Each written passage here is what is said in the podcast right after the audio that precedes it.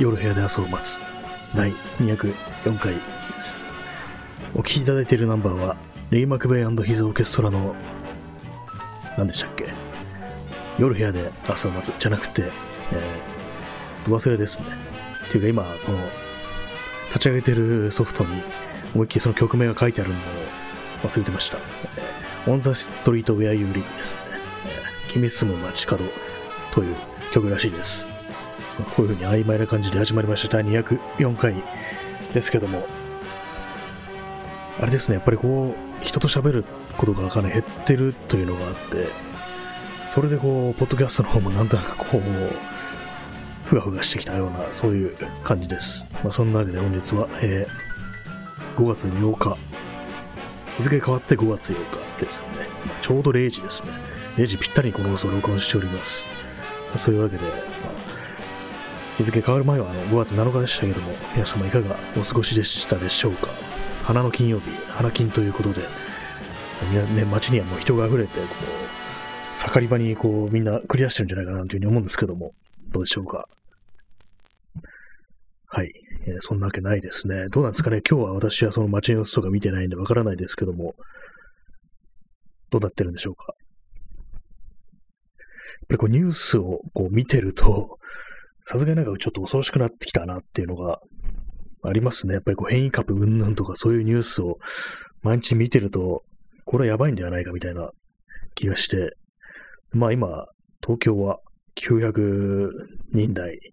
ですね。900人台ですよね。まあそんな感じなんですけども。えー、先ほど前あの映画を見てました。何を見たかというと、ホー・シャオシェン監督の台湾の人ですね、えー、トントンの夏休みっていう映画を見てたんですが、まあ、特に語ることもないんですよね。それだけです。やっぱりあのー、国が違っても、なんていうんですかね、その、まあその84年の映画なんですけども、まあその80、主人公のトントンっていう少年が、こう、まあお母さんがちょっと病気になって入院して、で、そういう夏休みの間、おじいちゃんのとこに、田舎にこう、行くっていう、そういう話なんですけども、まあそういうまあ、割とそういうまあ農村の風景というかね、ちょ田舎の風景、田んぼとかあるような、そういう風景に対する懐かしさみたいなものっていうのは、割にこう、まあ台湾とかでも同じような感じのそういうまあノスタルジーというか、のがあるのかなというふうに思いました。あの、フォーシャオシャン監督の、まあ、少年時代の思い出みたいなものを映画した、映画化したっていうことらしいですね。割にその監督の映画結構何何本か見てて、この数年で結構見てて、あの、台北ストーリーっていうやつがあるんですけども、それがあの、映画館でこう上映された時は、まあ、そ一昨年ぐらいかな。一昨年かまあ、そもう一昨年かっていう感じなんですけども、一昨年かっておかしいですね。まあ、2018年か2019年だと思うんですけども、その時は見に行きましたね。ちょっとあの映像がなんか、割と自分にとってそう興味を引くというか、そう台北のこう夜のネオンの感じとか、昔こんなんだったんだっていう、まあ昔か今もよく知らないですけども、まあちょっとしたなんていうか、あれですよね。ビジュアル的なものに興味があってちょっと見に行ってみたって感じなんですけども、それでまあ何本か見たりしましたね。でまあ自分にとってもアジアの、日本以外のアジア圏の映画っていうと、まあ韓国映画か香港映画っていう感じだったんですけども、割に中国映画、台湾映画、見てみると、面白いなっていう、なんかすごい今、めちゃくちゃ適適当なこと言ってますけども、まあそんな語れるほど詳しくないという、それだけの話でした。まあそんな感じで、まあ映画見ましたっていう話から始めたんですけども、まあそれ、そんなにこう、あれなんですよね、渡れ、渡れないじゃないや、こう、話すこともないっていう感じなんですけども、どうもこのトントンの夏休みという映画を見た人の感想では、割と小津安二郎っぽいっていう、そういうこと言ってる人がいて、まあ言われてみると確かにそうかもしれないな、というようなことを思いましたね。小津映画も割と結構一時期見てたんですけども、何が、うん、一番こう、印象に残ったかっていうと、あの、長屋新四録っていうのがね、割とこう自分の中では結構印象深いですけども、それがあの、まあ、映画のストーリーとか、まあ、映像っていうよりは、あの、その中であの、田代さんっていう人が出てくるんですね。それはあの、竜智秀が演じてるんですけども、確かあの、なんか左官屋さんみたいな感じの職員、まあ、職人の方でね、こう、あれなんですよ。長屋に住んでる人たちの面々っていう感じで出てくるんですけども、でその田代さんの特技として、覗きっていうのがあるんですよ。覗きってあれ覗きじゃ、あの、本当にまあ、あの、ね、ピーピングトムの方じゃないですね。犯罪の方じゃないです。あの、覗きからくりっていうのが、昔のお祭りみたいなところであったらしくって、要はなんかこう、なんか覗くんですよ。覗くんですよっていうか、なんていうんですかね、こう、スコープみたいなのを覗くと、こう中にこう、スライドっていうんですかね、そういうのが、で、こう、いろいろこう、いろんなこう、ま、あれですかね、ポジフィルムみたいな感じですよね。スライドっていうか、なんかちょっとこのフィルムの例えもよくわからないですね。まあ、要は、そのいろんな映像っていうか、こう、写真がね、こう映し出されて、で、それが、まあ、なんていうか、こう、紙芝居みたいな感じなんだと思うんですけども、まあ、それに合わせて、その、覗きからくりに合わせて、その工場を言う人がいるんですよ。まあ、そのストーリーとかを説明する。まあ、昔のあの、無声映画の時代だと、まあ、弁士みたいな、活動弁士っていうんでしたっけ？ああいうの。まあ、映画の内容をこう、トークでこうね、どんどん説明していくっていう、そういう感じだと思うんですけども。で、まあ、それをその田代さんが、その長屋の人たちと、お祝い、まあ、あるちょっとめでたいことがあって、お祝いするぞっていうところで、そうだ、田代さん、あんた覗き得意だったでしょっていうふうに言うシーンがあって、でも別な人が、え？あんた、硬そうな顔してそんなことやるのかいっていうシーンがあるんですよね。違うよ、覗きっつっても覗き軽くの方だよっていうのがあって、で、それでまあその田代さん、まあ、竜智秀がその覗き軽くの工場をやるんですけども、それがなんかすごく面白いんですよね。その抑揚というか、言葉のイントネーションというか、なんか独特な、まあ、感じのが、まあ、昔は、っていうか、まあ、なんていうんですかね、日本の音楽っていうと、なんか、こんな感じだったのかなっていう、西洋でないような、あんまちょっと、かなり的なこと言ってますけども、まあ、そのシーンがね、非常に印象に残ってるっていう。しかし、よりによって田代さんって名前にしたかなというふうに思ったんですけども、まあ、それだけの話でした。えー、小津安二郎で、小津安二郎で、長屋新四六っていうね、そういう映画です。滑舌が悪いですね。小津安二郎って言いづらいですね。最近も口の中にこう唾液がちょっと溜まってくるような傾向にあってね、うまく喋れないんですよね。これじゃあもう覗きからくりの工場なんかできないぞっていうような感じですけども、どうも最近あんまり声を出してないっていうこともあって、その元の筋肉というか、こう喋りの筋肉っていうのもかなり衰えてるという、まあそういう感じでございました。今もこう、ね、口の中がね泡、泡みたいになってきましたね。難しいですね、喋るというのは。やっぱりこう、毎日やってた時は、まあそういうふうなことがなかったと思うんで、やっぱりこう、最近は結構2日3日とか開ける時もあるんで、やっぱりこう毎日やるってのはそれなりに大事なのかななんていうふうに思ったりしました。えー、で、まあね、そう、喋りのね、喋る話題もなんかあんまりないっていう感じなんですけどもね。あと、さっきあの映画を見てて思ったんですけども、最近は映画というものがこう、全然こう見れないんだっていう話をしてましたけれども、やっぱりこう、そう見るにあたってこう、ちゃんと見るぞって、映画をちゃんと見る見るぞっていう、こう、気合を入れて向かい合ってしまうと逆にダメになるっていう、そういうのがあるんじゃないかなと思いましたね。さっきその、まあ、なぜ映画を見ることができたかというと、こうちょっとあの、ちょっとしたあの DIY みたいなことをやりながらだったんで、まあ、箱にちょっと釘を打つ程度の、ちょっとね、ことだったんですけども、それをや、やりながら見るかっていう感じで言ったら見れたんですよね。これがあの、最初から最後まできちんと見通すぞなんていう感じで言ったら、これはとてもじゃないけれども、最後まで見ることなんてできなかったな、なんていうふうに思うんで、逆にこう、まあ、適当な気分でこう見るっていうことも、大事なんじゃないかな、というふうに思ってきました。もう映画を見るためだけのなんかその他の片手間の用事みたいなものを作っていけばいいのかもしれないですね。映画っていうのはやっぱりこう映像なんで、まあ、目を向けないといけないっていうのがあるんで、その辺のちょっと、その辺のね、そういう、まあ、兼ね合いみたいなものがありますね。それに関し、それに、ね、比べてあの、ポッドキャストとかだと、こう、まあ、耳から聞いてればいいというわけで、まあ、かなり気楽なんですけども、まあ何回もね、この話しますけども、こう、ちょっとした手仕事と、ポッドキャストの相性っていうのは非常にいいっていうふうに思ったりしますね。今日はあの、まあそういうわけなんですけども、今日はあの、まあ、田代さんの話が出ましたけども、桑野さんの話は、今日はね、ちょっとあんま、あんまっていうか全くないですね。新しい、桑間に関する新情報特にないんで、今日は特に言及はしないっていう感じなんですけども、私が昔あの、同級生に、桑野っていう名字のやつがいて、やつがいてって、やつって言うなよって感じですけどね。桑野くんっていうのがいて、今でもこのちょっと後悔してるんですけども、あだ名をクワマンにしなかったっていうのは、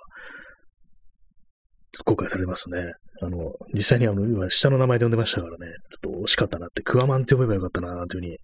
未だに思う時があるんですけども、まあ本人は嫌だったろうなっていう感じですね。まあ、クワマンの話は置いといて、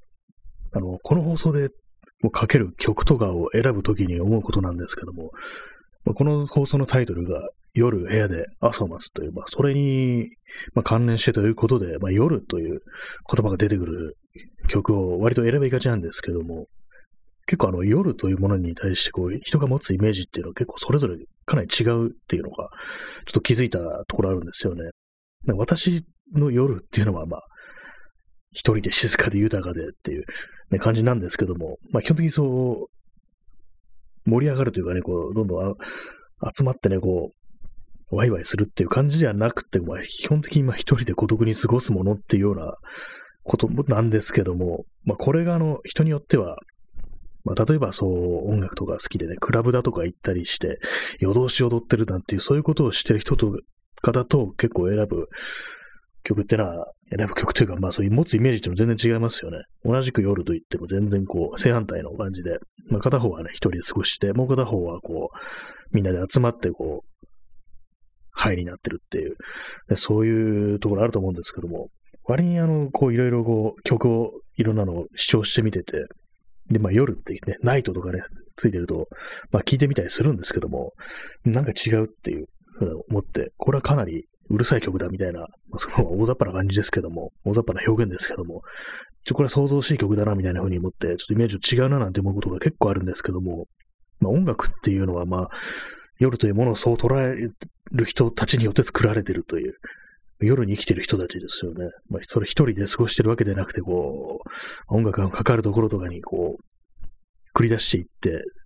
こう、夜通し踊ったりして過ごすっていう、まあ、そういう人たちからすると、その夜っていうのは非常にこう、まあ、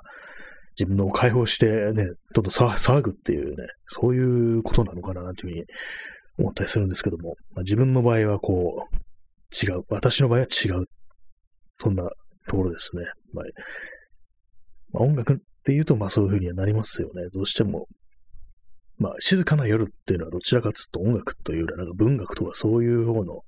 領域なのかななんていうふうに思ったりしますね。まあそんなところです。私はあのそのクラブとかそういうところにはね、ほとんど行かないんで、そういう感覚っていうものを持ってないっていうところでした。あんまそうライブとかも全然行かないんですよ。行かなかったんですよね。割と好きな、こう、バンドだとかアーティストとかがやる、ライブやるって言ってもそんなに見たことないんですよね、私は。なぜでしょう。どうしたらいいかわからないっていう、そういうの結構ありますよね。結構クラブとか行っても、どう、どういう風に振る舞えばいいのか、結構わかんなくなっちゃってて、なんか所在なく立ち尽くしてるっていうそういうことが結構あったような気がします。その、それ今立ち尽くしてるで思い出したんですけども、あの、デトロイドっていう映画がありましたよね、何年か前に。まあ、その映画で、その、登場人物の、まあ、黒人の若い子たち、男の子たちがそういう、まあ、音楽とかかかったり、まあ、ホームパーティーみたいなとこ確か行って、行くんですけども、男の子二人が。その片方の少年がこう、まあちょっと相手を見つけて、女の子ですね。そういう、なんかそういう感じでもう周りがこうみんなカップルみたいな風に出来上がってて、ちょっとなんかイチャつき始めて、でも、片割れのね、男の子が、すごい所在なく立ち尽くしてるって、立ち尽くしてるっていうね、そういうシーンがあるんですけども、それなんかすごく面白かったっていうか、あるなっていうのを感じましたね。そのまあ立ち尽くしてるっていうのが非常にこう面白くって、そのまさに棒立ちっていう感じで、こう部屋の中央みたいなところでただ立ってるっていう、で、目を泳がせてるみたいな感じのシーンがあるんですけども、それかなりあの映画で印象に残ったんですけども、まあ、映画自体は本当にすごいね、警官の暴力とか、まあ、差別とかそういうものを扱ってるんで、まあ、犯罪行為だとか、そういうものを扱ってるので非常に重い作品であるんですけども、なんかそのシーンが妙に印象に残ってたりしますね。まあ皆さんもどんどんこう、群衆の中とか、まあ人のいるところで立ち尽くしていきましょうという、そういう話でした。とまあここまで行って今そういう群衆の中行ったらいけない時期なんだなっていうふうに思いましたけども、まあそういう感じなんで皆さんね、本当にこう、誰もいないこう、だだっぴる空間で一人で立ち尽くしましょうという、ね、ふうに、そういうふうに思っていきたいな、なんていうふうに思うんですけども、どうでしょうか皆様のクラブでどのように過ごされていますでしょうかまあ割にでもあれなんですよね。結構、同じように、まあ結構音楽とか好きで、そういうところに足を運ぶ人でも、そういうふうに所在なくなるっていうことが結構あるみたいなことらしいですね。もう、まあ、例えば知ってる人とか来てたらどうしようみたいな、どういうふうに振る舞えばいいんだろうとか、社交すればいいんだろうみたいな、そういうことを割と、そういうところに行くのが好きな人でも思ってるっていうところあるみたいなんですけども、どうなんですかね、本当に真にああいう場所に適応できてる人ってのはあんまいないっていうことなのかもしれないですね。デトロイトの話でした。割に映画の話してしまいましたね。まあ、結構あの、自分はあの映画の話とかするときに、まあ、テーマだとか、その映画のバックグラウンドだとか、バックグラウンドだとか、まあ、その表現したかったことだとか、まあ、そういうことをあんまりこう語れなくって、その割とすごい細部をなんか、重箱の隅つつくみたいにこう、語ってしまうんですけど、まあ、これちょっと、あんまりこう、いいというか、まあ、正当な楽しみ方ではないなっていうようなことをちょっと思ったりはしますね、やっぱり。まあ、非常になんていうか、悪い意味で、まあ、オタクっぽいっていうんですかね、こういうの。それだけです。そうなんですよね。まあでも、そう、細かいことばっかり見てしまうっていうのも、あれだなっていうのがあって、もう少し引きのこう目線でこう見ないといけないなぁ、なんていうふうに思ったりするんですけども、まあそのような話でした。えー、時刻はただいま0時22分です。えー、19分ぐらい喋っておりますね。まあ、今日はあんまりこう喋ることもないので、ちょっとあんまりこうクワマン情報がないんで、今日はこの辺で終わりたいと思います。本当になんか最近話題っていうものがあまり思いつかずって感じでちょっと申し訳ないなと思ってるんですけども、まあ、これが、いやね、これがコロナかっていうね、コロナがもたらしたこう話題のなさっていうことかもしれないですね。まあそんなわけで本日はこの辺りで終わりたいと思います。また今日最後にちょっと一曲かけたいと思います。今日はあの歌入りの曲をかけます。えー、トミー・ドーシーヒザオーケストラとフランク・シナトラで I'll never let a day pass by です。1941年の曲ですね。この曲でお別れとさせていただきます。それでは皆様、おやすみなさい。